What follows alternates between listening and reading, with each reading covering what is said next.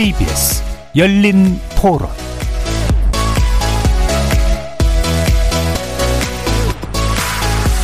안녕하십니까. KBS 열린 토론 정준희입니다. 군부가 쿠데타를 자꾸 일으키면서 그쪽에 정권을 잡는 데는 자체가 우리가 이제 경험을 하면서 민주화까지 오는 과정에서 그게 좋은 방향은 아니라고 생각이 들어요. 지금 많은 분들이 또 뭐 체포가 되거나 사상자가 나거나 그런 일들이 최소화되고 빨리 회복이 돼서 민주화 정권이 다시 들어설 수 있는 그런 계기가 됐으면 좋겠습니다. 뉴스상으로 봤을 때는 과거 우리나라 뭐 이때와 비슷한 현상인 것 같습니다. 응원하고요. 꼭 민주주의 쟁취했으면 좋겠습니다. 그러니까 선거법에 대한 민주주의로 가는 것에 대한 이게 나와야 되는데 지금 그 아웅산 수지 자꾸만 얘기만 하잖아요. 아직도 많이 모르는 거죠. 정말 어디 오지도 아니고 우리가 많이 듣고 익숙한 나라라고 생각하는 곳에서 그런 일이 벌어졌다라는 안타깝고 되도록이면은 우리가 과거에 겪었던 이런 게 아니 폭력적인 방법이 아니라 평화롭게 또 민주화가 되는 게 또 당연한 바람인 것 같습니다. 예. 탱크 밀고서 주요 기지들 장악했던 거 전두환 때 50 때 생각이 잠깐 났고요. 쿠데타가 뭐 민주주의를 이제는 역행시키든 좀 그런 거죠. 군부 독재 정치보다는 국민들의 의견이 좀 전달되고 좀 국민들이 좀 편안하게 살 수 있도록 잘 해결됐으면 좋겠습니다.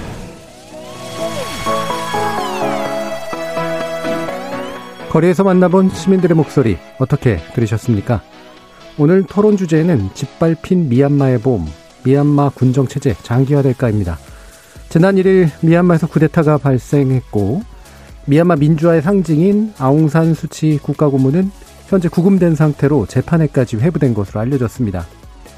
미얀마군은 과거의 여느 쿠데타와도 다르게 소금노로 무력 충돌 없이, 무력 충돌 없이 쉽고 빠른 쿠데타에 성공했습니다.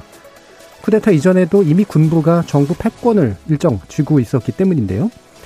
쿠데타를 주도한 민 아웅 홀라잉 최고사령관은 쿠데타 성공 이후 진행한 첫 TV 연설을 통해 이번 쿠데타의 정당성을 역설하고 1년 후 헌법에 따라 공정하고 자유로운 선거를 치른 뒤 승리한 정당에게 정권을 인수하겠다 공언했죠. 하지만 훌라잉의 권력욕이 이번 쿠데타의 배경이라는 비판적 시선은 향후 구의 행보에 주목해야 한다고 또 말합니다. 미얀마 곳곳에서는 쿠데타에 항의하는 가두 시위가 지난 주말부터 연속되고 있는데요. 계엄령 선포에 따른 야간 통행 금지 및 집회 금지 조치에도 불구하고 미얀마 국민들의 저항은 수그러들지 않고 있어서 실탄 발포로 두 명이 중태에 빠졌다는 보도도 나오면서 결국 대규모 유혈 사태로 치닫는 게 아니냐 하는 우려도 제기가 되고 있습니다. 오늘 KBS 열린 토론에서는 두 분의 전문가와 함께 미얀마 쿠데타의 발생 원인 그리고 이후 전망 짚어보고요. 국제사회 대응 방향에 대해서도 논의하는 시간 갖도록 하겠습니다. KBS 열린 토론은 여러분이 주인공입니다. 문자로 참여하실 분은 9730으로 의견 남겨주십시오. 단문은 50원, 장문은 100원의 정보 이용료가 붙습니다. KBS 모바일 콩, 트위터 계정 KBS 오픈, 그리고 유튜브를 통해서도 무료로 참여하실 수 있습니다. 시민 논객 여러분의 뜨거운 참여 기다리겠습니다. KBS 열린 토론 지금부터 출발합니다. 살아 있습니다. 토론이 살아 있습니다. 살아있는 토론, KBS 열린 토론. 토론은 라디오가 진짜입니다. 진짜 토론, KBS 열린 토론.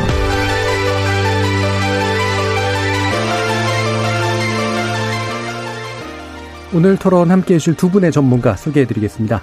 먼저 박장식 동아대 아세안 연구소 소장 나오셨습니다. 네, 반갑습니다. 그리고 박원권 한공, 한동대 국제지역학과 교수 함께 하셨습니다. 네, 안녕하세요. 박원 교수님은 오랜만에 뵙습니다. 네, 새해 복 많이 예. 받으십시오. 예. 박장식 교수님은 이렇게 모시게 돼서 굉장히 영광인데요. 예. 사실 이 부분에 대해서 많은 그 전문가가 이렇게 또 사실 그렇게 많은 편이 또 아니어서 오늘 네. 또 굉장히 중요한 말씀 많이 해주시라고 기대를 합니다. 어, 일단 되게 초보적인 문제부터 약간 짚고 넘어가야 될 것 같아요.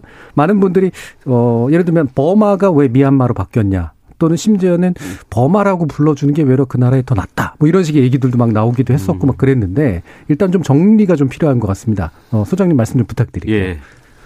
이게 제가 미얀마를 공부한 지 한 30년이 넘었어요. 예. 89년도에 이제 처음 들어가 봤는데 음. 이제 버마라는 말과 미얀마라는 말은 똑같은 말입니다. 네. 사실. 근데 미얀마어는 좀 독특하게 음. 구어체, 그러니까 말로 아, 하는 말하고 글로 쓰는 말이 좀 다릅니다. 네네. 그래서 원래는 미얀마라는 표기가 먼저 나왔고요. 음.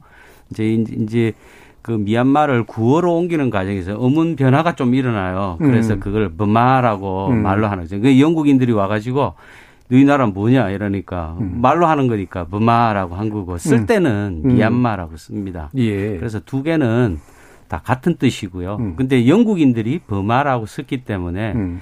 이제 서구 언론에서는 버마를 고집하는 거죠. 네네. 그러니까 미얀마는 군부가 89년도에 국호를 개칭했기 때문에 군부가 개칭한 것은 받지 않겠다. 음. 자, 이런 논리 때문에 일어난 거지.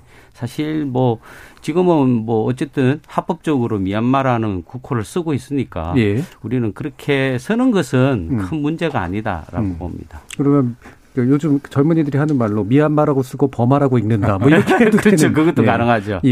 예. 그럼 이게 미얀마라는 국호 자체가 이제 소수민족과의 어떤 관련성이 있다라고 하는 말은 그럼 어떻게 이해해야 될까요? 그거는 조금 음. 오해인 것 같고요. 예. 에, 뭐 미얀마가 좀 복잡해요. 음. 버마족이 한 뭐 사실 인구로 따지면 한 3분의 2 정도, 네. 나머지 3분의 1이 소수 종족인데 음. 굉장히 동남아시아 가장 복잡한 음. 민족 구성을 하고 있습니다. 근데 이게 변방 지역에 주로 소수 민족들이 많이 살고 있고 예. 또그 변방 지역에 또 자원들이 있는 곳, 음흠. 보석, 뭐 목재, 뭐 광물들이 있는 곳에 소수 민족들이 많이 거주하고 있기 때문에 이제 이 사람들하고 동떨어지면 안 되겠죠. 만약에 예. 그냥 특별한 물리적 힘이 없었다면 이 나라는 유고슬라비아보다 더 많은 나라로 분열될 가능성은 예. 분명히 있습니다.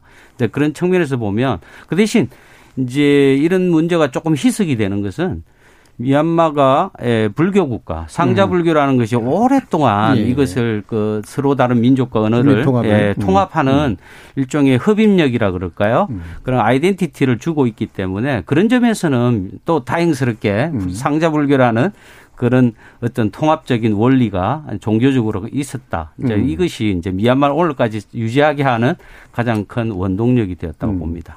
한편으로는 이제 그 불교라는 그래도 통합력과 그다음에 이제 민족적 차이라고 하는 또는 종족 간 차이라고 하는 어떤 원심력 사이에서 이제 뭔가 이렇게 약간 균형들이 만들어지느냐 아니냐 이게 사실 되게 중요할 것 네, 같은데. 네, 그렇죠. 네. 어, 이게 그래서 되게 내전이 심각한 이유도 역시 마찬가지 그 근원에서 바라볼 수 있는 그런 문제라고 볼까요?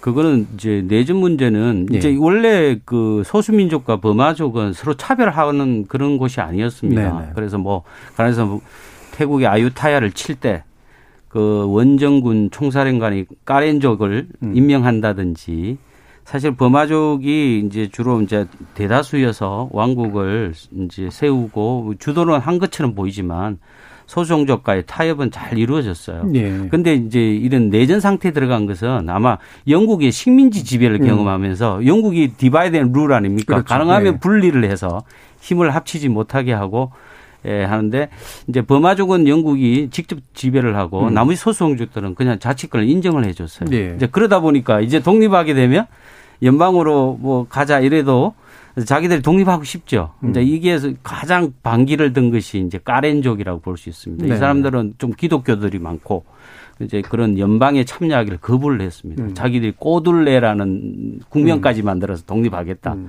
이제 이게 내전의 시초라고 볼수 예. 있습니다. 그러니까 그럼 참 뭐, 네. 식민지를 경험한 나라들이 결과적으로 독립 이후에 내전 상태에 놓이게 되는 경우들하고 다 상당히 좀 유사기가 예. 되네요. 예. 그 박 소장님 교수님. 말씀에 조금 보태면요. 예. 어, 영국의 식민지를 123년간 지배를 받았고 소장님 말씀대로 이 divide and rule 해갖고 기독교로 개종한 미얀민 미얀마인에게는 중간 계층을 형성토록 했고 대다수 불교도를 있는 미얀미들을 하층 계급을 그렇죠. 만들었죠. 네, 음. 맞습니다. 거기서부터의 심각한 갈등이 있고요. 예. 아마 오늘 핵심적으로 얘기를 하게 될 텐데 결국 군부가 네네. 그래서 거기서 역할을 하고 맞습니다. 또 나름대로의 어, 힘을 통한 통합 그냥 두면 그 소수 민족 간의 갈등이 있었다.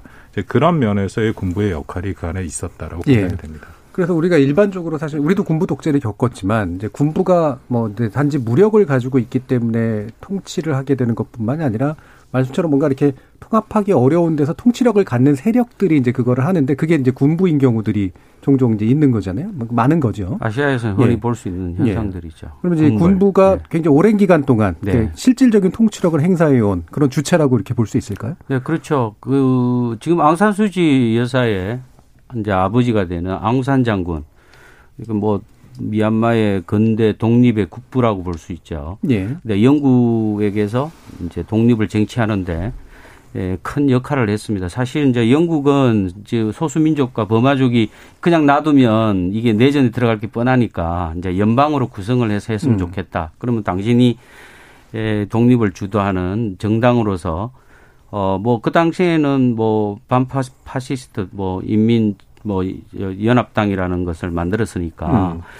이제 그거를 선거를 이제 압승을 했거든요. 그 대신 연방을 구성하는 소수민족과의 합의를 해라. 이제 이게 조- 전제 조건이었는데 이게 이제 빙농회담에서 성공을 한 거죠. 아웅산 네. 장군이.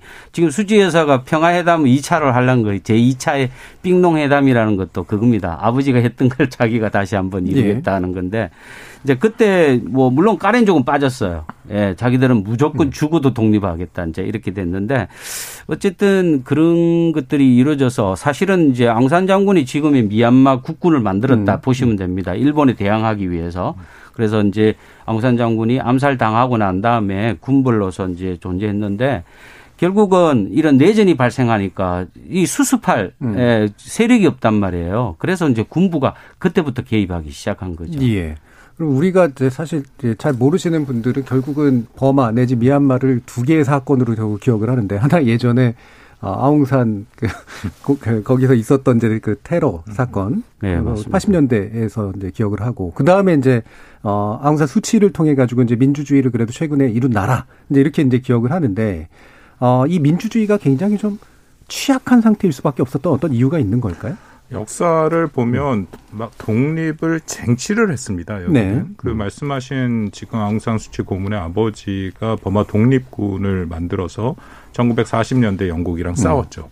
그 당시에 그 무장 독립군 30인의 동지가 구성이 돼서 음. 그들이 결국 군부의 세력으로 계속 이어오는 겁니다. 예. 한국이랑 잠깐 비교를 하셨는데 우리랑 좀 다른 음. 그래서 군에서 나름대로의 어떻게 보면 독립했던 그렇겠네요. 건국의 아버지들이 계속 내려물 지금 세대가 바뀌었습니다만 그랬고요.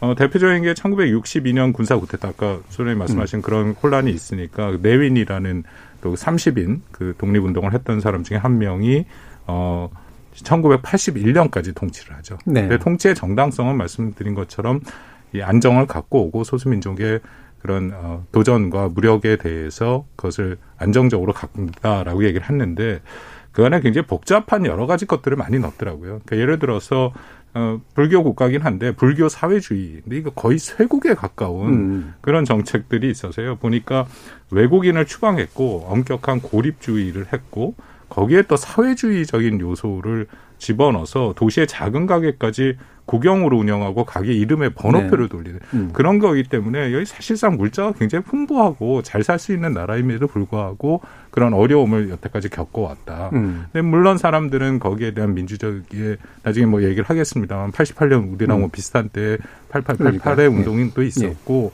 이제 그런 경험들을 통해서 온 건데 여전히 기반 자체는 어, 좀 불안정한 부분이 분명히 있는 거죠. 음. 우리하고도 이제 직접적인 비교는 그럼 어렵겠지만 약간 이제 독립을 위해서 싸웠던 어떤 무장 항쟁이 이제 군부의 굉장히 중요한 토대가 됐고 그게 정당성의 중요한 통치 근거가 되면서 지속적으로 이제 나름대로 굉장히 강한 통치력을 좀 행사해 온 약간 북한 같은 체제라고 물어볼까요? 어떨지 모르겠습니다만. 아까 예. 잠깐 말씀 나눴는데 예. 그 인도 차이나 쪽에 있는 국가들이 군의 역할이 상당히 예. 중요합니다. 이것 뭐 우리 의 그 정치학의 기본적으로 배울 때 일정 그 발달 국가의 어떤 단계를 나는 게 좀 저는 뭐 부족하다고 생각을 합니다만 어쨌든 초기에 국가를 안정시키고 빠른 경제 성장을 네. 하기 위해선 강력한 조직들이 필요하고 그리고 국가가 워낙 여러 가지 자원이 없고 못 살기 때문에 초기에는 군인들이 많이 배운 엘리트 층으로 네. 들어가거든요. 근데 어떻게 보면은 그 인도 차이나는 발달 예를 들어 태국 같은 국가는 상당히 발달했음에도 그 군이 하나의 핵심적인 정치적인 행위자로서 아예 음. 제도 안으로 들어와 있는 예. 지금 미얀마는 거기까지는 아닌데 미얀마의 제가 군을 보니까 세계 11위 규모입니다. 음. 미얀마의 이 소득 수준에 비해서는 인도차이나 베트남 다음으로 40만 명이 넘는 군을 네, 갖고 있거든요. 네. 그렇다면 이들이 상당 부분 영향력을 사회에 미칠 수밖에 없고 그래서 이번 사태도 그렇게 간단하고 녹록하게 끝나지는 않을 것이다. 그렇다. 그런 음. 예상이 가능합니다. 예. 그러면 지금 이제 민주주의, 민족 동맹이라고 하는 그 세력 자체의 기반도 사실은 그렇게까지 탄탄하다라고 볼 수 없는. 네. 그러니까 또 이제 쿠데타가 이렇게 최근에 다시 또 성공할 수밖에 없는 그런 요건들이 있을 텐데 아, 이와 같은 문제가 왜 계속 반복된다라고 이제 생각을 하세요? 우선 그뭐 소위 말하는 우리가 말하는 음. 민주주의 제도 예. 이제 서방 언론에서는 이제 민주주의 인권 이제 이런 두 가지 키워드 가지고 굉장히 압박을 하거든요. 사실 뭐 어떻게 보면 동남아 전체가 민주주의 인권은 굉장히 열악한 지역이고 그렇죠. 예. 이제 미얀마에서는 그렇죠. 왜 우리만 가지고 그러냐. 이제 오히려 태국 봐라. 인, 인도네시아 요즘 많이 좋아지긴 했지만 예, 예. 싱가포르조차도 약간 가디. 데모크래시라 해가지고 음. 약간 그죠. 교도주의적. 음. 뭐 가랑에서 데모 가도 시위를 못 하잖아요. 한 무조건 체포되거든요. 싱가포르에서 실내에서만 해야 됩니다. 음. 근데 그런 식으로 동남아가 어느 정도 인권을 제한하는 것은 이제 개발 문제도 있고 발전 과정에 있어서 그것이 뭐 다 자유의사를 표명하게 되면 국가를 운영하기가 좀 어렵지 않을까. 이제 이런 것도 있고 그 대부분 지금까지의 정치 체제라는 게 이제 왕정에서 갑자기 영국의 식민지 지배하에 들어가면서 영국의 시스템이 들어오니까 굉장히 혼란한 길을 많이 겪었단 말입니다. 이제 그러다 보니 아직 시민들이 민주주의, 인권, 지금 미얀마에서 인권이라면 인권이 뭔지 아냐 이러면 잘 모르겠다 하는 사람이 굉장히 많아요. 예. 그 미얀마로 이제 억지로 번역을 해서 휴먼 라이츠를 음. 미얀마로 이제 이렇게 번역해서 말하면 음. 그것이 어 뭘 뜻하는 거지? 이제 음. 이렇게 하는 사람들이 굉장히 많은 좀 생소한 단어이기도 하고요. 그 사실은 아까 이제 우리 박 교수님께서도 말씀하셨지만 이 군부가 등장 배경 자체가 처음부터 정치에 개입하려고 하는 의도가 있었던 건 아니고 예. 이제 내전 상태에 있으니까 그내 운우 최초에 이제 그 앙산 장군이 암살당하고 운우라는 사람이 수상을 했어요. 음. 근데 이 양반이 좀 무능했어요. 정치적 무능. 음. 그래서 이걸 에 그 미얀마를 제대로 운영을 하지 못하니까 결국은 이제 내전이 일어나게 됐는데 그걸 이제 구해준 것은 군부고 예. 다시 민간 정부에 돌려줬는데 선거를 했는데 에, 또 운우 정부가 압도적인 지지를 받았어요. 네. 그러니까 미얀마는 좀 그런 게 있어요. 대부분 한번 인기가 있는 사람들에게 음. 지금도 투표도 기- 사람에게 투표하는 게 아니라 정당 표기를 합니다. 그냥 음. NLD, 뭐 예. USDP 이렇게 표기를 하지 사람을 위해서 찍는 것이 아니기 때문에 에, 아직까지 그런 관념 자체가 음. 예, 확산되어 있지 않다. 이제 그러다 보니까 군부는 지- 뭐 괜히 뭐 민간 정부에 넘어가서 국가를 위태하게 하느니 우리가 예, 국민이 우리의 부모다 뭐 이런 슬로건을 내세서 우리가 제일 잘 케어할 수 있다 이제 예. 이런 생각을 가지거든요. 예. 아까 우리 박 교수님이 군인이 한 40만 명 있다고 하지 않습니까? 40만 명이 아니고요, 실제로는 미얀마 군대는 그 군대 진지 안에 아파트가 다 있어요. 음. 거기서 가족들이 같이 삽니다. 예. 그래서 그 내무반이라는 게 없고 아파트에 출퇴근하는 거예요 음. 군인들이. 그러면 이제 예, 아빠는 군인으로 나가면 식구들은 이제 군수기지 그 공장에 가서 군복을 만들고 이제 이런 것을 해요.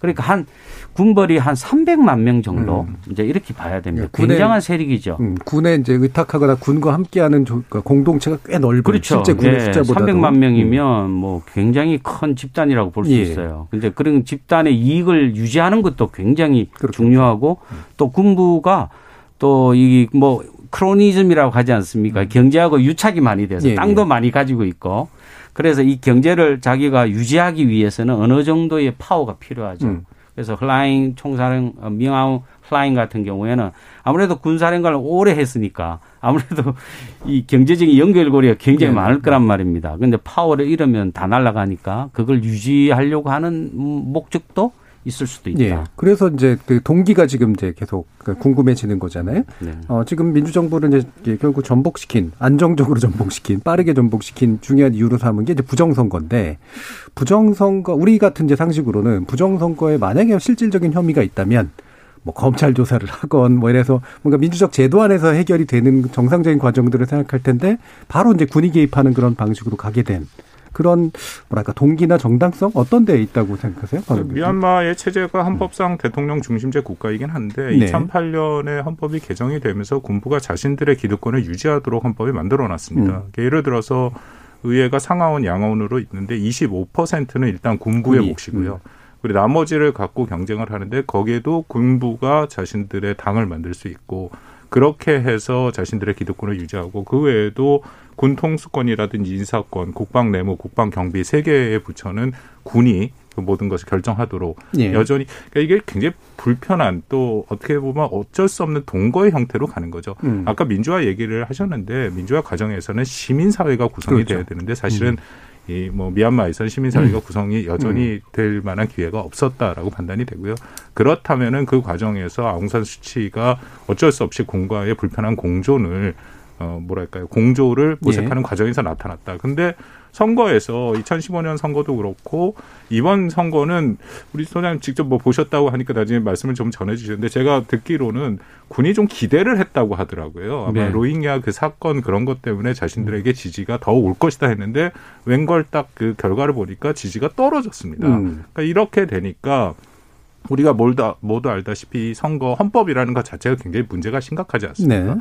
아웅산 수치 고문은 당연히 이 헌법을 개정을 해서 음. 보다 민주적인 것을 만들려고 하고, 그러니까 더군다나 이번 선거에서 승리를 해서 그걸 동력으로 해서 그렇게 갈 가능성이 있는 거죠. 예, 예. 그렇다면은 군은 기득권이 있는데 음. 그 기득권을 그냥 포기할 수는 없는 상황에 어, 그 닥친 거라고 판단이 되고요. 그리고 하나 더 핵심적인 요소는 뭐 우리가 나중에 조금 더 얘기를 하겠습니다만 아웅산 수치 고문 자체에 대한 이 세계적인 평판 예. 네, 굉장히 복잡한 문제긴 한데 그게 그 로힝야족 문제로 인해서 많이 떨어졌고요. 음. 또 그런 모습들로 인해서 뭐 국내 언론에서는 조금 다르게 접근하고는 있습니다만 오히려 중국 쪽에 예. 그런 이 서방 세계에서 계속 비판을 하니까 오히려 중국 쪽으로 가는 모습도 있고 수치가, 그리고 로힝야 음. 족에 대한 그 일종의 공세는 대부분 뭐 68%라고 하는 버마족들의 예. 지지를 받게 되는데 이게 군 지금 말하는 군부가 그 지지를 등에 업고 있었거든요. 음. 근데 오히려 아웅산 수치가 그 지지를 얻는 모습을 되니까 예. 군이 더 위기감을 느꼈다. 음. 그런 복잡한 문제들이 가능해서 있어서 쿠데타가 이뤄진 거다라고 생각합니다. 음. 그럼 이 쿠데타가 이루어지는 그 방식이 그러면 굳이 비교하자면 제가 자꾸 비유를 하는데 왜냐하면 낯서실 테니까 그 드- 드- 들으시는 분들은 그러니까 12.12 쿠데타 같은 경우가 이제 체, 그러니까 그 관련자들을 체포하는 그런 방식으로 해가지고 어, 결국은 막 무력으로 막 싸워서 이제 채, 하는 것이 아니라 그렇게 어, 권력자들 이렇게 끌어내리는 그런 방식을 이제 쓰는 거잖아요. 지금도 이제 수치고문이 어, 구금 상태고 재판까지 해부됐다. 근데 혐의는 수출입법 위반 혐의에 이제 나중에 반역죄 같은 것들이 추가될 수 있는 그런 상태. 이게 나름대로 근거가 좀 있는 겁니까? 어떻습니까? 사실 뭐 지금 뭐 군부 쿠데타라고 이제 예. 외부에서는 다 그렇게 규정을 하죠. 음. 이제 이제 그런데 2월 1일자 예. 미얀마 국영 신문을 읽어보면 이제 헌법 제 417조를 어 인용을 해서 음. 거기 보면 국 가 안보 뭐 전략 회의라는 게 있습니다. 예. 우리 같으면 뭐 NCS 비슷한 네네. 상임위원회 같다. 안보가 위기 오면 음. 근데 거기에 위원들이 뭐 대통령 포함해서 군사령관 다 해서 11명인데 군부가 이제 가반수를 차지할 수 있도록 만들어 놨어요. 음. 육 6대 5로. 이제 그 회의를 열어서 비상사태 선포. 음. 근데 국가가 어떤 특정한 굉장히 국가 위기가 올때 예, 비상사태를 선포할 수 있고 또 군 총사령관이 수권 어 자로 하는 어떤 그 위원회를 만들어 지금 이제 국가 행정위원회라는 게 만들어졌어요. 음. 그죠? 영어로는 State Administrative Council이라는 음. 걸 만들었는데 이제 그걸 국군 총사령관이 이제 네. 수장으로 하는 걸 만들 수 있다. 이제 이렇게 만들었는데 사실 이그이 이번 쿠데타 조짐은 벌써 2020년 초에서부터 나왔습니다. 작년 초부터. 그리고 나왔고요.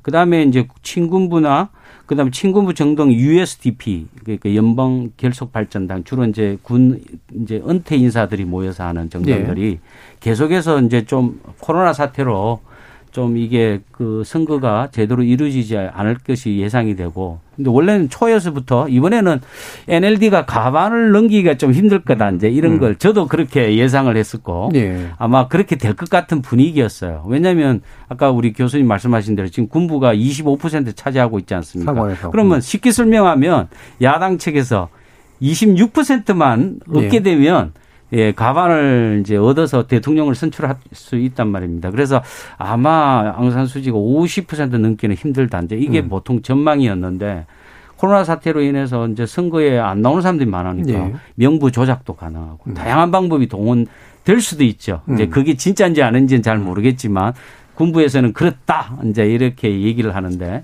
근데 그것 때문에 선거 연기 등등 뭐 이번 선거에 대해서 군부나 이런 데서 이제 조금 대화를 하자고 여러 번 요청을 했습니다. 예. 그런데 이제 NLD 문제는 뭐냐면 아웅산수지 여사가 너무 뭐랄까요 좀 그 집단적 그 지도 체제라기보다는 음. 개인의 결정을 전부 다 쳐다보는 예. 말하자면 이제 수지 바라기 정당 이제 NLD 이런 식으로 자체가. 돼서 음. 리더십이 제대로 발휘가 안 되고 음. 또 NLD도 사실은 오랫동안 구금 상태에 있다가 풀려서 이제 행정을 맡긴 하지만 그런 행정 능력이 있는 사람들이 거의 네네. 없습니다. 예. 그래서 이런 위기에 대처하는 방법들을 음.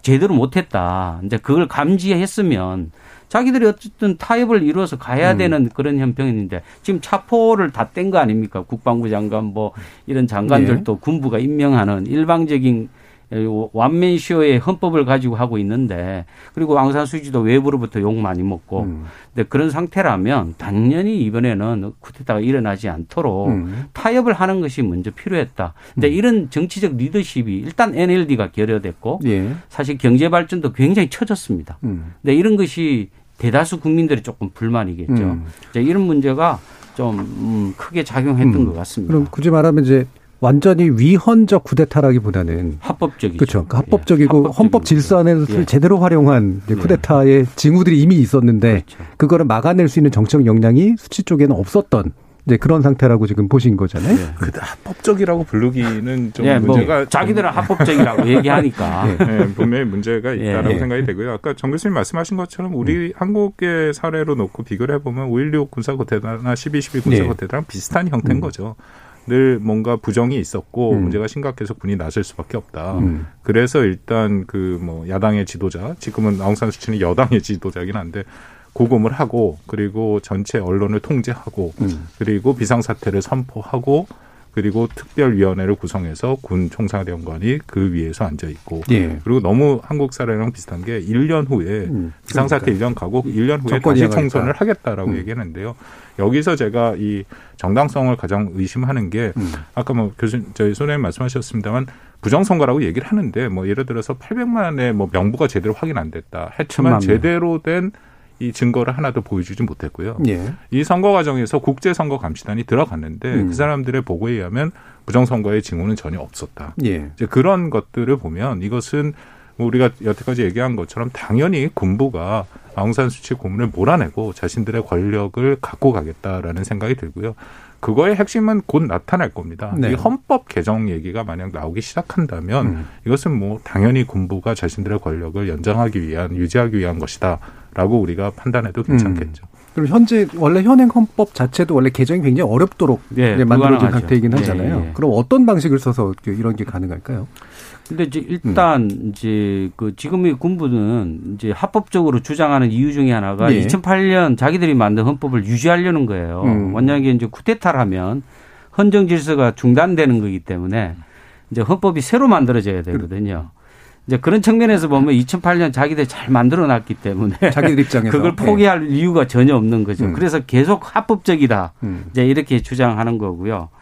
어, 제가 보기에는 뭐 1년 이후에 헌법적으로 보면 1년 이후에 뭐 사태가 좋아지면 어, 총선거를 다시 실시해서 하겠다. 그러니까 지금 예, 2020년도 총선거 결과는 이미 예, 폐지가 된 겁니다. 네. 이거 이 사태로 인해서. 예.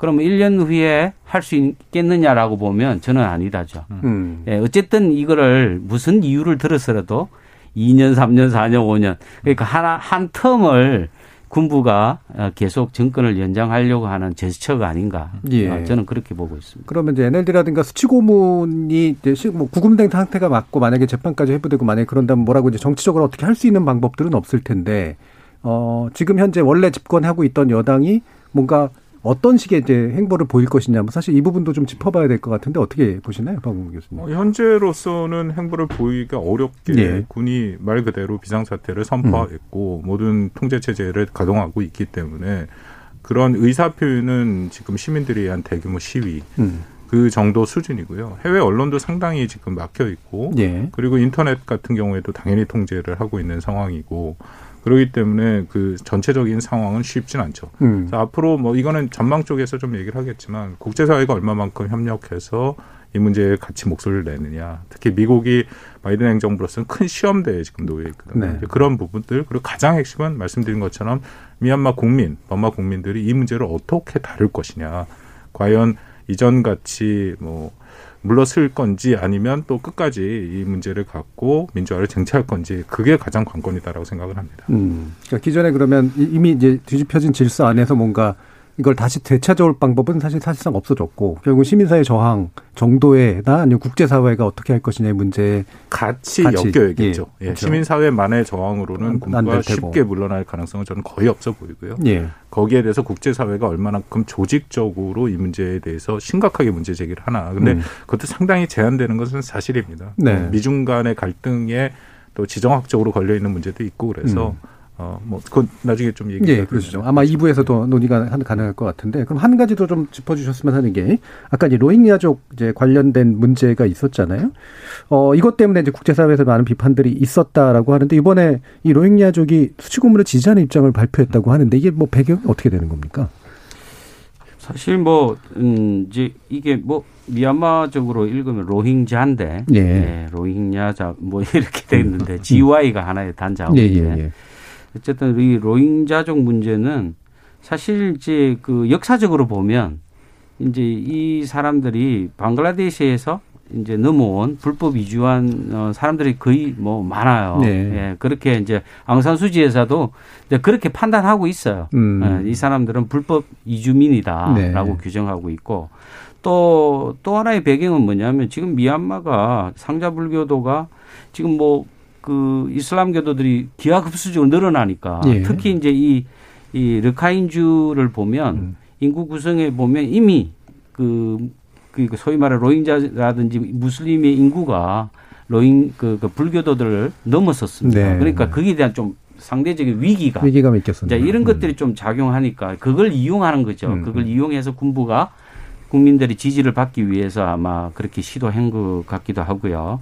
그 다음에 수지 여사에 대한 지- 지지는 뭐냐면은 에, 지금 곤란에 빠졌으니까 우리는 그걸 떠나서 예, 예, 예. 이제 이것을 어, 정당하게 우리가 뭐 공평하게 정치적으로 어, 해결할 수 있는 방안을 제시한다 뭐 그런 차원이 되겠죠. 예. 사실 뭐 로힝자족을 대표한다 한다면 음.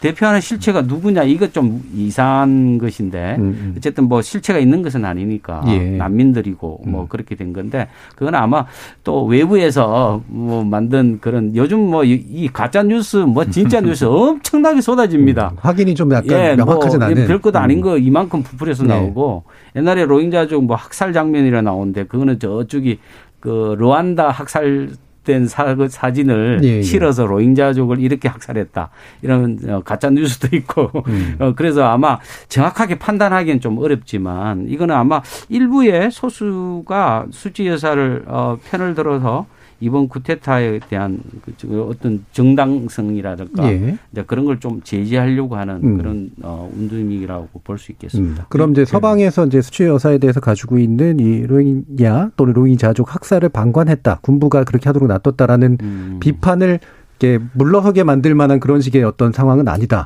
예, 이렇게 그거는 조금 어려울 것 같아요. 제가 예. 보기에는 에, 아마 수치 여사가 로힝자가 인권 문제에서 다뤄야 된다고 얘기했으면 국민들의 지지를 다 잃었을 겁니다. 네, 네. 상자 불교도는 그만큼 이슬람 교도에 대해서 무슬림에 대해서 굉장한 반발심을 가지고 있어요. 음. 근데 그것 때문에 수지 여사가 말을 못 하는 거죠. 예. 그래서 뭐 군부 편을 들- 들었다기보다는 국내 그 대다수의 상자불교의 지지를 하루아침 잃을 가능성이 높기 때문에 침묵으로 일관했다. 음. 저는 그렇게 보고 있습니다. 예. 국제사회 특히 미국 에서는 그 부분이 굉장히 불편하게 바라보고 있어요. 네네. 아웅산 수치 고문이 노벨상도 탄 거고 나름대로 인권의 거의 만델라급의 상징적인 인물인데 막상 로힝야족 문제를 들어서는 탄압에 적극적이었다. 예. 그러니까 이게 두 가지 해석이 있는데 큰 해석은 어, 군부가 그러니까 어쩔 수 없이 음. 군부와 공존하기 위해서 그랬다라는 게 뭐 일부에서 얘기를 되지만요. 소장님 말씀하신 것처럼 그 안에 들어가 보고 특히 지난번에 그 사법재판소에서 얘기하는 거 보니까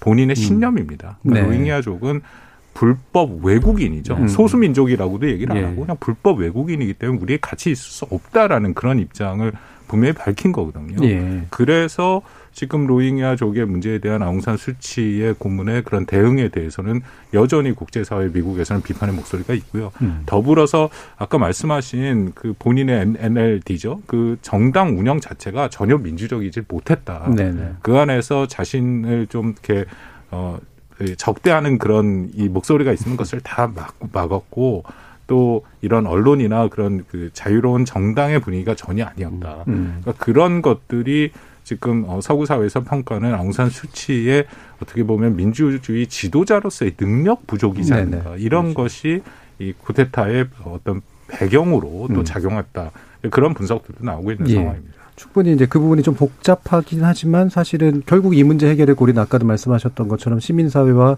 국제사회가 어떻게 이제 결합될 수 있는가인데 거의 유일하게 남은 게 근데 이 부분이 이제 굉장히 그래서 아웅산 수치라는 분이 또는 그리고 그 정당이 얼마만큼 수권 능력을 가지고 있으며 실제로 민주적 정당성이 있는가 사실 이 부분하고도 또 연결이 될 것 같아서요. 2부에서 좀 더 자세한 논의 해 보고요. 지금까지 들어온 청취자 문자 한번 들어보고 가겠습니다.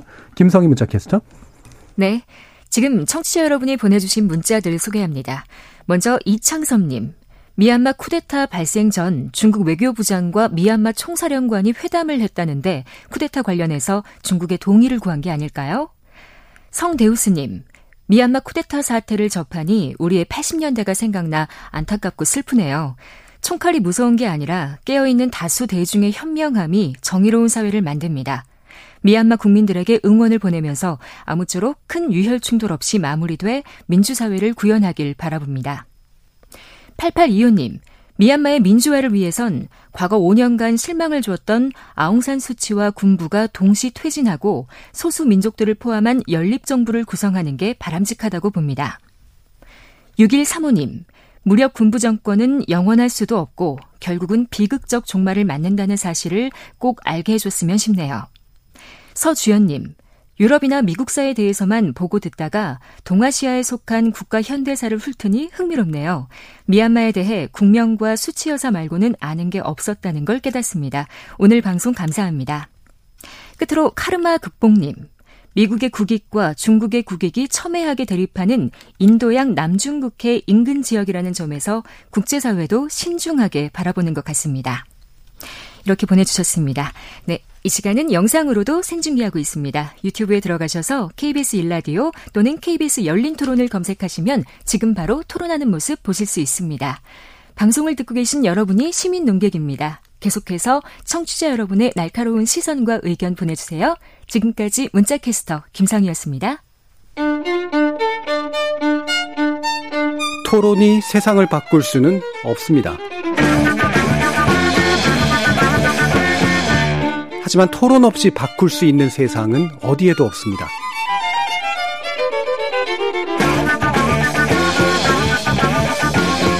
세상의 선한 변화를 갈망하는 당신. 정답이 아니라 질문의 힘을 믿는 당신. 우리 KBS 열린 토론에서 만납시다.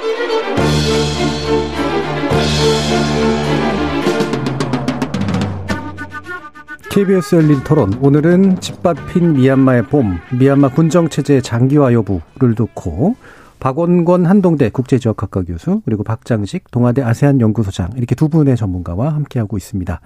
아, 여기서 잠깐 어, 현지 연결을 한번 좀 해보려고 하는데요. 어, 천기홍 부산외대 특임 교수시고요. 미얀마 양곤에서 어, 19년째 거주하시면서 이제 한국어를 가르치고 계시는 분이기도 합니다. 양곤 세종학당 운영 중이신 천기홍 교수님 연결해 보겠습니다. 안녕하세요. 네, 안녕하십니까. 지금 뭐 저희는 이제 소식을 듣기가 참 여러 가지 제한적인 거여서요. 일단 실제로 네네. 10만 명 이상 막 운집하는 그런 시위가 진행 중인 것은 맞는가요? 네, 맞습니다. 어, 뭐 2월 6일 이후부터 지금 오늘까지 5일째인데요. 어, 뭐 양곤 같은 경우는 도시가 마비될 정도로 지금 대규모 시위가 이루어지고 있습니다. 음. 그럼 이제 계엄령은 이미 내려져 있고 그다음에 실탄까지 사용했다라는 네. 얘기가 나오는데 어, 이것도 역시 사실인가요? 네. 네, 그 저도 이제 여기서 계속 그 우려되는 부분들이 많아서 모니터링을 하고 있는데요. 어, 2월 8일 수도 네피도에서 이제 물대표 물대포 진압이 시작됐고 어제죠. 9일 어제 오후에 네피도에서 이제 경찰하고 어, 시위 시민들하고 이제 진압 과정에서 충돌이 발생하면서 총격 발표가 있었고요. 거기에 대해서는 사상자도 발생했고 오전에는 저도 이제 현지 언론을 통해서 그 담당 의사가 그 사상자에 대한 상황에 대해서 설명하는 것을 들었습니다. 음. 그러면 이제 일단 군부가 나름의 이제 이유를 네. 삼은 게 부정선거라는 네. 거잖아요. 이게 국민들이 인식하고 이제 네 어느 정도 괴리가 있는 건지 아닌지 좀 궁금해요. 어, 지금 뭐 부정선거라고 주장하는 현 뭐 군부 가도 정부에 대해서 국민들은 전혀 동의를 하지 않고 있고요. 음.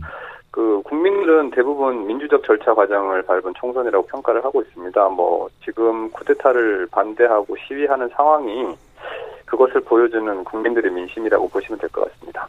자, 그러면 이제 흘라인 군 최고사령관 이제 뭐 정권 이양 의사를 이제 1년 뒤 총선 대 새로 치러 가지고 하겠다라고 했는데 그럼 국민들이 그걸 보고 네. 또 이제 어떤 반응들이 있었을 것 같은데요.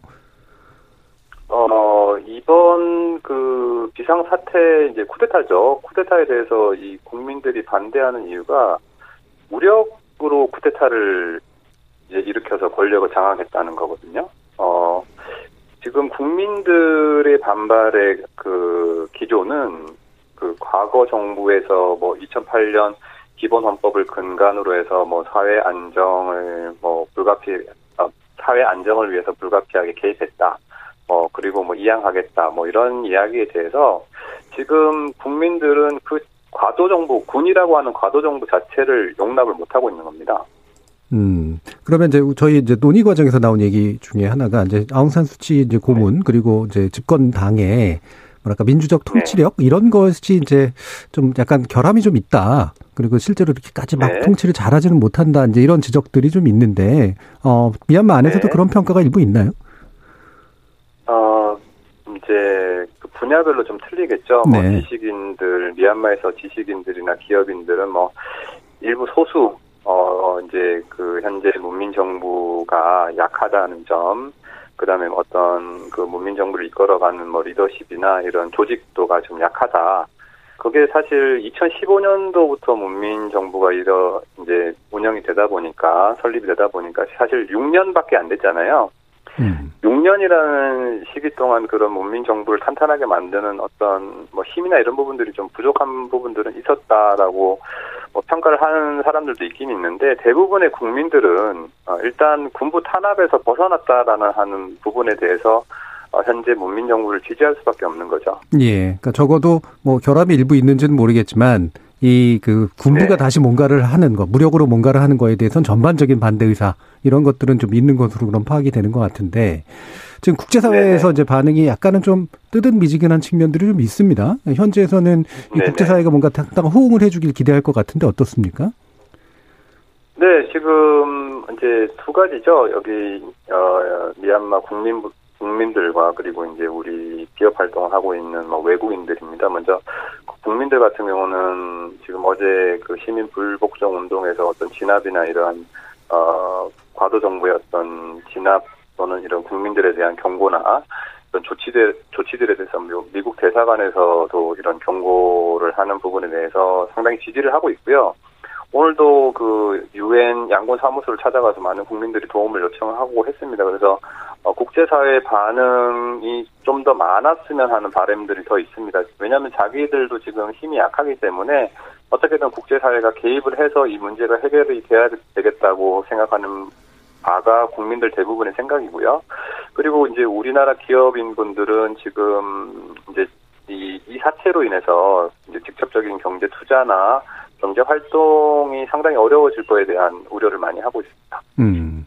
지금 이제 저희들도 이제 외신이라든가 이런 이제 제한적인 소식뿐이 못 봤는데 이게 외신도 가만히 보면 뭐 뭐뭐라고 하더라라고 하는 이제 그 인접한 네네. 사람들의 이야기를 취재한 그런 결과인 경우들이 많아서 이게 이제 보면 방송도 네. 잠시 중단됐었고 심지어 인터넷이나 통신 네네. 같은 경우가 원활하지 않은 그런 상태라고 들었는데요. 현지 사정은 어떤가요? 네.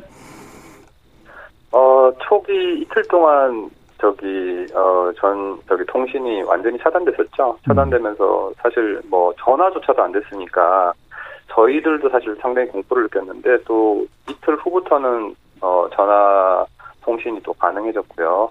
그런데 또 주말 2월 6일 날 처음으로 이제 시위가 대규모 시위가 시작되면서 통신이 또 차단이 됐었습니다.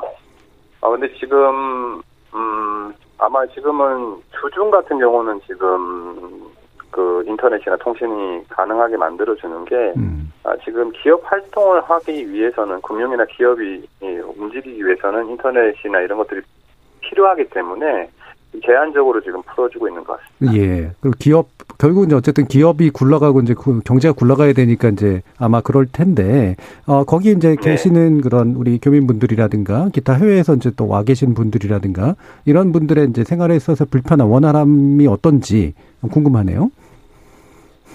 어, 네. 저 통신 차단이 첫 번째 가장 어려웠고요. 그 다음에 지금, 어, 이동의 제한도 많이 있습니다. 그 지역하고 지역별로 지금 제한이 되어 있기 때문에 예를 들어서 뭐 양곤에서 거주하시는 분들이 한시간 반 정도 떨어져 있는 바고라는 도시에도 지금 공단이 있어서 그쪽으로 이동을 해야 되는데 차단이 되어 있거든요. 음. 그런 부분에 대해서 지금 많은 피해를 입고 있습니다. 예. 알겠습니다. 이게 또 아직도 계속해서 좀 지켜봐야 될 문제인 것 같고요. 어, 현장에 또 안전하게 또 계셨으면 좋겠습니다. 오늘 말씀 감사히 잘 들었습니다. 네. 자, 지금까지 네, 감사합니다. 지금까지 미얀마 양곤 세종학당의 청경 교수였습니다. 감사합니다. 자, 천지 말씀 또 이제 잘 들어봤는데요. 어, 지금 이제 그러면 결국은 이제 국제사회가 예, 어떤 어떤 시각으로 어떻게 접근할 것인가라는 이제 그런 문제인데, 자 일단 미국 다시 한번 좀 말씀을 주세요. 어떤 입장입니까? 미국이 예. 바이든 행정부로는 굉장히 어려운 숙제를 네. 행정부 출범하자마자 맞았다라고 판단이 됩니다. 왜냐하면 지난 미국 대선에서 우리가 봤습니다만 미국의 국내적인 문제가 매우 심각하죠. 그렇죠. 여전히 코로나도 그렇고 양극화도 그렇고 1월 6일 그 의회 난입 사건 예. 까지 발생을 해서 바이든 대통령이 1년은 국내 문제에 좀 집중을 하겠다라고 얘기했는데 아주 큰 시험대에 했는데요. 어, 몇 가지 이유가 있습니다. 첫 번째는 이게 사실은 오바마 행정부의 일종의 레가시죠. 네. 그러니까 그 업적이죠. 오바마 행정부의 대외 정책의 핵심은 이른바의 적과의 손잡기였거든요. 음. 그래서 오랫동안 미국이랑 적대 관계에 있는 국가들이랑 관계 개선을 하겠다 해서 미얀마를 비롯해서 이란, 쿠바 사실은 북한과 제일 먼저 하려다가 잘 안 됐고요. 예. 근데 트럼프 대통령 때 쿠바와 이란과의 관계를 다시 다 단절시켜 놓고 그 미얀마만 그나마 관계가 좋았는데 지금 이렇게 어려움이 겪었다. 예. 근데 이것은 말씀드린 것처럼 바이든에게 큰 시험대가 될 수밖에 없는 게 대외 정책의 바이든이 말하는 세 가지 기조가 다자주의고 자유민주주의 음. 복원이고 그리고 동맹의 복원이거든요. 예. 자유민주주의 가치를 내세우겠다고 계속 얘기를 했는데 바로 자유민주주의 가치에 그렇죠. 역행하는 아주 심각한 음. 문제가 생긴 거고 이것을 통해서 동맹을 어떻게 그러면 규합을 해서 이 문제를 해결할 것이냐 이게 앞으로 4년 동안 바이든 행정부의 대외 정책의 성격을 규정할 만큼 그렇게 매우 중요한 문제가 돼서 바로 그 쿠데타가 발생한 직후에 바이든 대통령이 직접 나와서 얘기를 했습니다. 예. 많이들 보셨겠지만 당연히 규탄했고 음. 제재의 재부과 가능성까지도 얘기를 했었죠. 예. 자, 그러면 이제 미국 같은 경우에는 참 어쩔 수 없이 이제 끌- 끌려 들어오고 있는 그런 상태이긴 한데 더 시험대라고까지 이제 표현해 주실 정도로 지금 이제 눈코 뜰 수 없는 그런 사이이긴 합니다만. 근데 결국은 이제 국제사회 제재에서 어, 미국의 역할이 물론 대단히 중요하지만 형식적으로 이제 어쨌든 유엔 안보리 에 의한 이제 제재 형식을 좀 취해야 될 텐데 이게 이제 잘 안 될 것 같은 그런 이제 모양새인 것 같아요. 어떻습니까, 박장식 교수님? 네. 사실 뭐 우리도 마찬가지지만 지금 예. 미국, 중국 저는 뭐 국제 정치학의 전공은 음. 아니지만 미국과 중국의 텀바구니에서 참 굉장히 괴롭잖아요. 네, 네. 근데 이제 우리는 어떻게 해야 될지가 잘 안 나오는 방면에 이제 미얀마 같은 경우는 미중이 서로 갈등을 하게 돼서 이제 거기에서 어디에 붙을 것이냐 이런 문제에 대해서는 고민을 안 해도 될 것 같아요. 예, 예. 왜냐하면 지난 뭐 교수님도 잘 아시겠지만 음. 97년부터 미국이 경제 제재 조치를 가하고 어, 뭐 신규 투자를 금지하는 게 97년도 나왔고 2003년부터 자산 동결에 다 들어가고 입국 금지도 시키고 이제 이런 거를 오바마 대통령 때 전격적으로 2016년에 10월에 앙산 수지가 정권을 잡고 음. 문민 정부에 들어오면서 경제 제재 조치를 완전히 해제시켰단 말입니다. 그러면 97년부터 2016년까지 어, 거의 20년이 넘는 세월 동안 미국 경제제재 조치가 제대로 발휘를 했냐 하면 그렇지 않다. 네. 전혀 먹히질 않았고 또 거기 대부분 중국을 비롯해서 일본 심지어는 한국까지 투자가 한국이 그 어떤 때는 제 1위로 투자를 하는 때도 있었어요. 네. 근데 그만큼 잘 먹히기가 음. 않는다는 거죠. 그리고 뭐 에, 미얀마의 기업 자체가 뭐 글로벌 기업이 아니기 때문에 거의 로컬 기업이기 때문에 자산 동결해봐야 음. 싱가포르에 있는 자산 얼마 정도만 동결이 되는 그 정도 수준이기 때문에 미국이 다시 제재 조치를 간다 하더라도 음. 별 효과가 없다. 오히려 이때일수록 중국이 더욱더 친양적으로 나올 거죠. 네. 근데 이제 참 다행스러운 것은 미얀마가 그렇다고 해서 완전 친중국 쪽으로 가는 것처럼 지금 보도가 되어 있는데 네. 저는 역사적으로 봤을 때 절대 그런 경우가 없었습니다. 음. 그래서 미얀마는 철저하게 좀 비동맹 국가의 주축 세력이었던 것처럼 그 속에서 이 밸런스를 유지하려는 예, 그런 경향이 굉장히 강했고 오히려 중국이 다리도 건설해주고 뭐 여러 가지 프로젝트를 많이 했어요. 그런데 이권도 많이 가져갔지만 결국은 굉장히 좀 너무 친하게 붙으면 멀어지게 하는 예. 근데 그런 작용이 좀 군부에서 있는 것 같아요. 어. 그래서 아마 중국과의 관계를 밀접하게 가서 이제 미국이 우려를 하는 것은 아닐 거라고 생각합니다. 예. 지금까지 미국이 많이 봐왔기 때문에 그런 모델로 가기는 조금 힘들지 예. 않을까. 그럼 실질적으로 이제 제재 조치는 그다지 실효적이지 못했다. 왜냐하면 예. 미얀마가 가지고 있는 국제 경제 구조 안에서의 특성상 오히려 예. 지금은 싱가포르나 태국이 굉장히 많이 투자를 하고 있습니다. 예. 음. 말레이시아 같은 아세안 영내 국가들의 투자가 많기 때문에 서로 이제 내정 간섭을 하지 않, 않지 않습니까? 음. 근데 그런 측면에서 보면 싱가포르, 태국이나 이제 말레이시아의 투자가 많기 때문에 미얀마가 극복하는 데는 거의 큰 문제가 없을 음. 것이다. 이제 그리고 또 한 가지가 이제 중국에 그렇게까지 붙어 있는 것도 아니다. 네. 이제 이런 말씀이신데 황공 교수님 어떠세요? 그러기 음. 때문에 아마 바이든 행정부가 그 한계를 잘 알죠. 예. 그리고 사실 트럼프 행정부 때도 로힝야족 때문에 네 명 그 미얀마 군부에 대해서 맞춤형 그 제재를 했습니다. 근데 별로 소용이 없었고요. 제재에 대해서는 우리가 잘 아는 것처럼 가장 강력한 제재는 유엔 안보리 제재죠. 네. 그렇게 되면은 모든 국가가 반드시 준수해야 되기 때문에 그것도 포괄적인 경제 제재가 되면요. 그 다음으로는 미국 국내법인데 국내법 제재는 소장님 말씀하신 것처럼 상당히 한계가 있고 만약에 그것을 강력하게 하려면 우리가 말하는 secondary 보이콧을 네네네. 걸면 되는데 음. 그렇게 되면은 너무 뒷파장이 커지죠. 그렇죠. 근데 그럼에도 바이든 행정부가 할 거는 좀 그림은 그려집니다. 그 동맹을 규합하겠죠. 예. 방금 말씀하신 싱가폴 같은 말레이시아, 인도네시아는 조금 애매한 부분이 있는데 어쨌든 자유민주주의의 가치를 공유하는 미국의 핵심 동맹국을 규합을 해서 이것은 자유민주주의 가치에 반하는 거기 때문에 꼭 구태여 어떤 형식적인 그 규정된 제재가 아니더라도 같이 협력하자라고 예. 얘기를 해올 가능성은 전 매우 높다. 음. 그렇다면 거기에 한국도 뭐 당연히 포함이 되는 거고요. 그 중국은 말씀하신 것처럼 저는 이게 제가 좀 들여다 보니까 이 뭐 미얀마 이게 워낙 영국 식민지 경험이 굉장히 이들한테 뼈 아픈 것 같아요. 네. 워낙 그 외세. 굉장히 음. 거친 경험을 했기 때문에 외세를 믿을 수 없다라는 생각이 음. 있어서 중국을 비롯해서 서구 사회도 마찬가지거든요. 항상 어떻게 보면 독립적인 그런 위치를 차지하고 있다. 근데 반면에 그렇기 때문에 중국의 입장에서는 훨씬 더 이 미얀마가 더 중요하죠. 네, 네. 중국이 하고 있는 일대일로를 지나가는 거고 또 2100km의 국경을 맞대고 있고 여기에 투자가 돼야 해상이 아니라 육로로 중국이 원하는 석유와 그 천연가스의 파이프라인을 만들 수 있거든요. 그러- 그러기 때문에 이 코로나 바로 직전에 시진핑 주석이 마지막으로 방문한 곳이 미얀마입니다. 예. 그리고 왕이 부장도 지지난 달인가요? 음. 방문을 했었죠. 그러니까 그만큼 공을 들이고 있는 것은 사실입니다. 예. 그럼 아까 이제 이- 이창섭님께서 지적해주신 그 부분하고 연관된 그런데 어, 결국에는 이제 중국이 눈 감아 주는 거다. 그러니까 사전에 군대 군부가 이제 쿠데타를 일으키기 전에 중국으로부터 암묵적 동의를 받았다. 이렇게 해석하는 거야 뭐 증거를 잡기는 어렵겠지만 그렇게 볼만한 그런 요소도 있다고 아니 뭐 생각하시나요? 일부 언론에서 예. 해외 언론에서 그런 얘기가 나오는데요. 예. 뭐 저는 그렇게 가능성 예, 예, 그건 너무 오버한 것 같아요. 예. 네.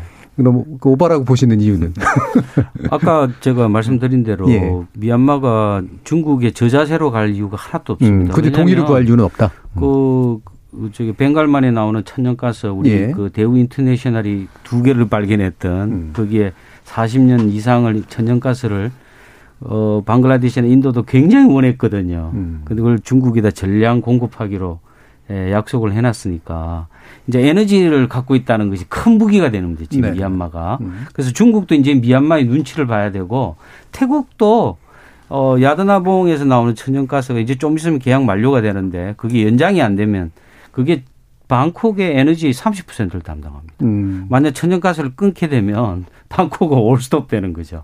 그래서 태국이나 중국은 또 인도도 어떻게 천연가스를 얻어볼까 하고 이제 주변 강국들이 미얀마 눈치를 많이 봐야 되는 예. 그런 에너지를 이용한 음. 굉장한 파워를 갖고 있어요 지금은요. 근데 그런 것 때문에 굳이 중국에게 저자세로 갈 필요가 전혀 없다는 그 어, 정확한 네. 그거에 대한 증거가 이번에 쿠데타가 일어났음에도 불구하고 정확한 인도 그리고 태국, 중국의 반응을 보면 거의 개입을 안 합니다. 거의 비판의 목소리도 없고요. 근데 특히 인도 같은 경우에는 사실상 미국이 굉장히 중시하는 우리가 쿼드라고 해서 인도도 민주주의 국가니까 강력한 메시지가 나오는 게 맞는데 안 그렇죠. 예. 그러니까 그게 각 국가마다 달려 있는 이해관계가 지금 다 다르다라는 거라서 군부가 제 생각에 그 계산은 당연히 있겠죠. 그러니까 자기네가 미국에서 제재를 받더라도 거기에 대해서 뭐 확 중국한테 그 협력을 하는 형태가 아니더라도 충분히 그것을 돌파할 만한 자신들의 영향력을 갖고 있다. 이제 그런 판단도 안에 있었다 생각이 되고요. 그게 약간은 가짜 뉴스라고 생각을 하는 예. 게 왕이 부장이 와서 그 군 사령관만 만드는 것이 아니라 아웅산 수치 여사도 예, 예, 예. 만났습니다. 음, 네, 그렇기 때문에 그 사전에 그런 얘기를 했을 가능성은 뭐 그렇게 커 보이진 않네요. 음.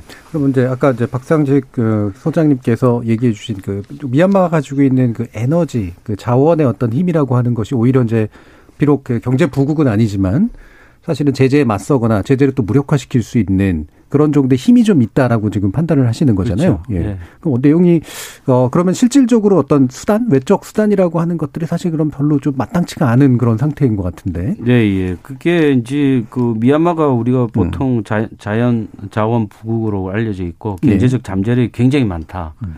뭐 목재, 뭐 보석. 사실 미얀마에서 정말 안 나는 것이 있을까 할 정도로 어. 히토리오도 굉장히 많고요. 예. 예, 또뭐 그 텅스텐, 뭐 구리, 뭐 이런 거는 음. 무궁무진합니다. 사실은 이제 진짜 오리지널로 이제 개발하기 시작하면 굉장할 건데 지금 뭐 그렇게 무조건 개발한 상태는 아니지만 그게 예. 이제 지금까지 자원이 예, 주로 군부가 컨트롤을 했었어요. 음. 그래서 이제 사실 뭐 앙산수지 여사가 2015년 문민정부가 발족을 했지만 국경부라든지 뭐 국방부, 내무부 이런 건 국군 총사령관이 임명하기 때문에 뭐 차포를 다 떼는 거죠. 예. 그러니까 그런 자원에 접근할 수 있는 기회가 없고 예. 어, 보석도 예, 그 지역의 군 사령관이 관할을 합니다.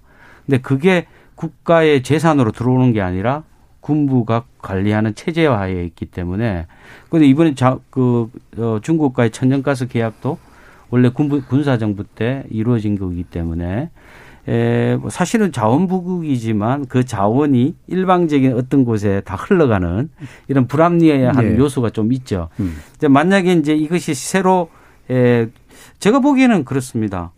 그래서 일단 군부의 그런 역사적 관계를 있을 때 지금 문민 정부가 일방적으로 군부하고 이렇게 대립각을 세우는 기보다는 예. 미얀마, 미얀마가 지금 이 사태를 참 현, 어, 현명하게 극복하기 위해서는 군부의 실체를 좀 인정하고 음. 대화를 통해서 군부와 함께 예, 협치를 하는 방안. 예. 이제 아마 그걸 이번에 군부가 요구했다. 예, 예, 음. 미아오랑이 음. 이제 자기 은퇴를 해야 되니까 어.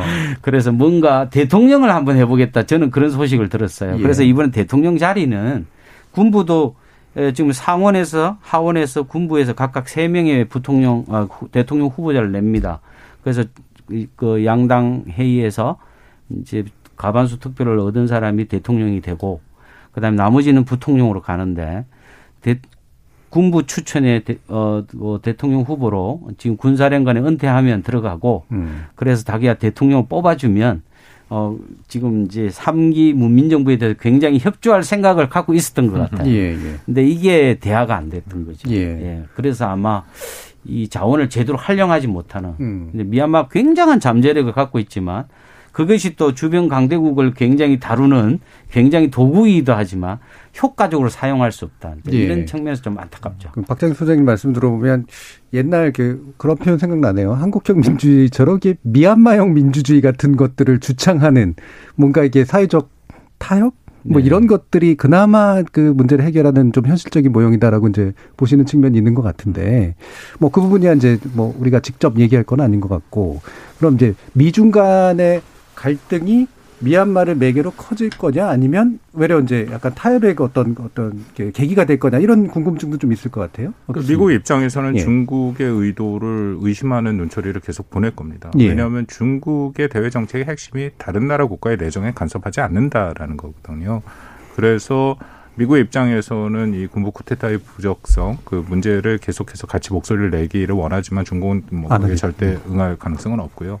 더불어서 만약 제재가 본격화되고 그래서 말씀드린 것처럼 바이든 행정부가 한국을 비롯해 핵심 동맹국 자유민주주의 가치를 공유하는 국가들과 규합을 해서 어, 이 미얀마 문제에 대해서 같이 단합된 모습을 할 때 과연 그때 중국이 어떤 입장을 예, 취하느냐.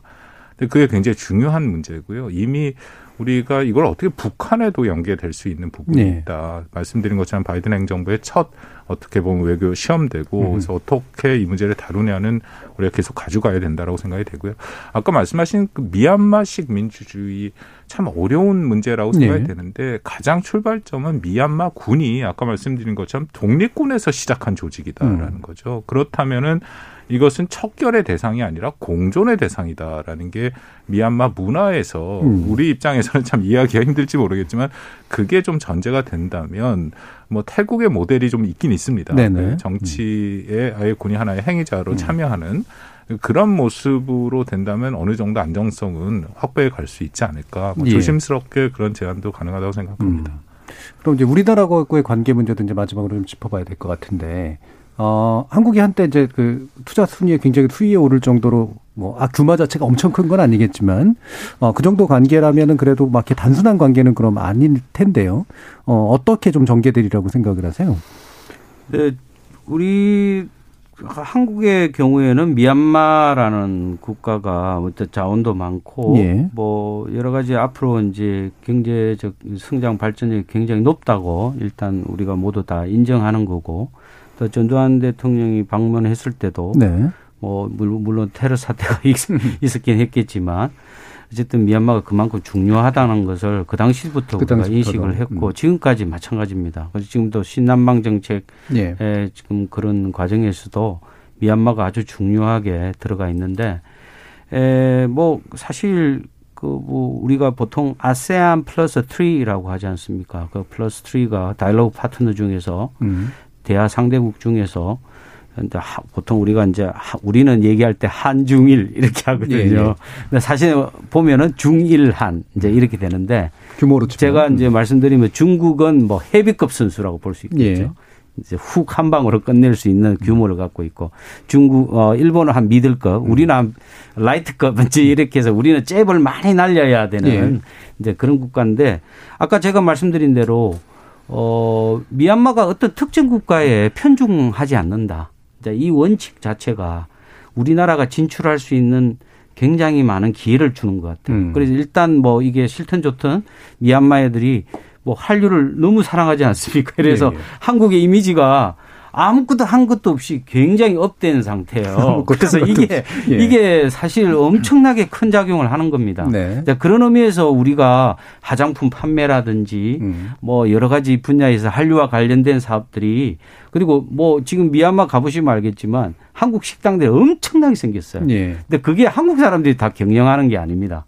그러니까 이제 우리 한국에서 일했던 이런 미얀마인들이 기국해가지고 라면집도 하고 김밥도 만들고 음. 네네. 뭐 이런 식인데 하여튼 뭐 지금은 일본 음식보다는 한국 음식이 최고로 베스트로 지금 음. 올라와 있고 뭐 우리 한국에서 흔히 볼 수 있는 프랜차이즈들이 양공의 백화점이나 네. 몰에 다 들어와 있는 상태거든요. 음.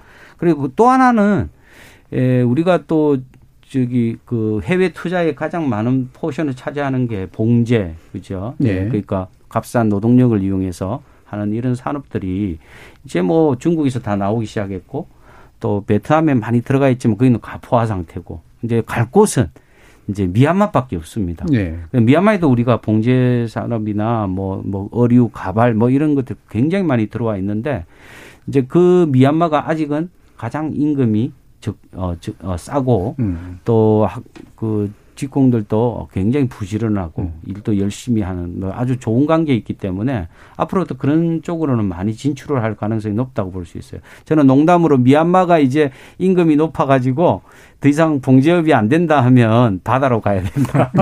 이제 그렇게 농담을 하는데 최후의 예. 보루라고 할 수 있어요. 예. 이제 그런 측면에서 보면 지금 이제 좀 작지만 규모는 크지 않지만 꾸준히 올라가고 있고 한국도 계속 지속적으로 음. 투자를 하고 있고 ODA 사업이라든지 EDCF 같은 국가적 사업, 사업 지원도 굉장히 많이 음. 지금 증가하고 있는 음. 상태에서 일단 미얀마와 한국과의 관계는 굉장히 좋다. 예. 예. 그 어떤 이유를 들어서라도 음. 지금은 경제 관계가 음. 좋다. 그렇기 때문에 이제 우리가 미국 관계, 중국 관계 보면서 물론 아까 말씀하시기는 이렇게 양자택일을 강요될 그런 상태는 분명히 아닐 것이다라고 하지만 어쨌든 민주주의를 지향하는 국가로서 또 이제 미국이 이제 만약에 동맹의 힘을 이제 발휘를 한다면 우리가 시민사회하고의 결합을 주되게 할 것이냐 아니면 이제 군부하고의 눈치를 봐야 될 것이냐 이런 문제도 좀 있긴 있을 것 같아요. 어떻게 보세요? 아주 심각한 문제라고 예. 생각이 되고요. 큰 틀에서 미중 간의 갈등은 뭐 여러 차례 우리가 얘기를 했습니다만 심화될 수밖에 없는데 네. 그 갈등의 핵심에 미국은 자유민주주의 가치를 음. 내세우면서 동맹국을 규합하려고 하고 있고 중국은 경제적인 가치를 얘기하고 있습니다. 음. 그 둘다 다자주의를 얘기하는데 미국은 자유민주주의를 기반으로 하는 다자주의고 다자주의. 중국은 경제를 중심으로 하는 다자주의를 음. 얘기하고 있죠. 그렇다면 한국이 과연 여기서 어느 편을 들 것이냐. 예. 저는 이 첫 시험대가 미얀마 사례가 될 수 있다. 음. 우리 소장님 말씀하신 것처럼 경제적으로나 그 문제가 있지만 그보다 어떻게 보면 더 본질적인 정치 체제에 인간의 기본 권리에 대한 문제가 걸려 들어갔는데 미국은 이것을 명분으로 확실히 하고 문제 제기를 할 거고요. 반면에 중국은 안 그렇다라는 네. 거거든요. 그렇다면 앞으로 한국이 어떤 선택을 할 것이냐가 앞으로 꼭 미국이 아니더라도 그렇죠. 상당 부분 우리가 세계 질서가 지금 변화되는 네. 상황에서 네. 한국이 독자적인 어떤 원칙과 입장을 갖고 외교 정책을 할 것이냐 말 것이냐. 예, 예. 저는 이것도 굉장히 중요한 우리 정부의 결정 심각한 고려가 필요하다라고 생각을 합니다. 음, 그러니까 세계 질서의 한국의 방식으로 어떻게 이제 참여할 것이냐에 대한 또한 우리의 시험대라고 이제 보시는 건데 이 부분에 대해서는 또 어, 박찬익 교수님 어떤 생각이신가요? 네, 우리 교수님은 뭐 이제 뭐 서부 쪽 정치학을 음. 많이 하셨어요. 저는 이제 아시아적 가치에서 네. 본다면 조금 다른 견해인데요. 음. 저는 우리 정부가 미국이나 뭐 중국의 눈치를 볼 게 아니라 가장 중요한 것은 아세안의 입장입니다. 네. 미얀마도 엄연히 아세안의 하나의 이른 국가고 또 아세안이 지금은 뭐 아세안 커뮤니티를 만들면서 이제 결속을 강화하고 있고 자기들도 이제 뭐뭐 뭐 세계적 중심성, 연계성 이제 이런 것들을 예, 겉들여 가지고 하나로 뭉치려고 하고 있는 그런 네. 단계에 있고요. 우리나라는 아세안 플러스 3의 틀 내에서 음. 아세안과의 긴밀한 대화를 하가면서 우리도 뭐 신남방 정책이 이제 뭐 이제 문 대통령이 이제 임기가 얼마 남지 않았지만 아세안과의 대화를 통해서 이 문제를 해결하는 것이 우선 급선무고 네. 제가 보기에는 미국이 우리에게 제재로 조치를 간다 하더라도 음. 동맹국들이 다 참여하라고 가지는 음. 강요하지 않을 것 같아요. 그만큼 뭐 미얀마가 비중이 큰 나라도 아니고 또 그걸 통해서 동맹의 기분을 또 상하게 하는 것도 아닌 것 같고요. 예. 어쨌든 한중일은 어쨌든 아세안 플러스 3로서 아세안과 굉장히 긴밀한 관계를 갖고 있어요. 음. 그래서 아세안의 입장을 어 같이 공유하면서 미얀마를 예, 제재 네. 조치나 이런 것에 참여하는 것이 좋을 것 알겠습니다. 같은데. 예. 자유민주주의 가치 또한 축 있지만 또 아세안의 시각 예, 입장도 또 우리가 고려해야 될 필요가 있다라는 그런 말씀으로 어, 정리가 되겠습니다. 자, 그럼 오늘 미얀마 문제로 토론한 KBS 열린 토론 오늘은 이 정도로 마치도록 하겠습니다. 토론 함께 해주신 박장식 동아대 아시안 연구소장, 박원곤 한동대 국제지역학과 교수 두 분 모두 감사합니다. 네, 감사합니다. 수고하셨습니다.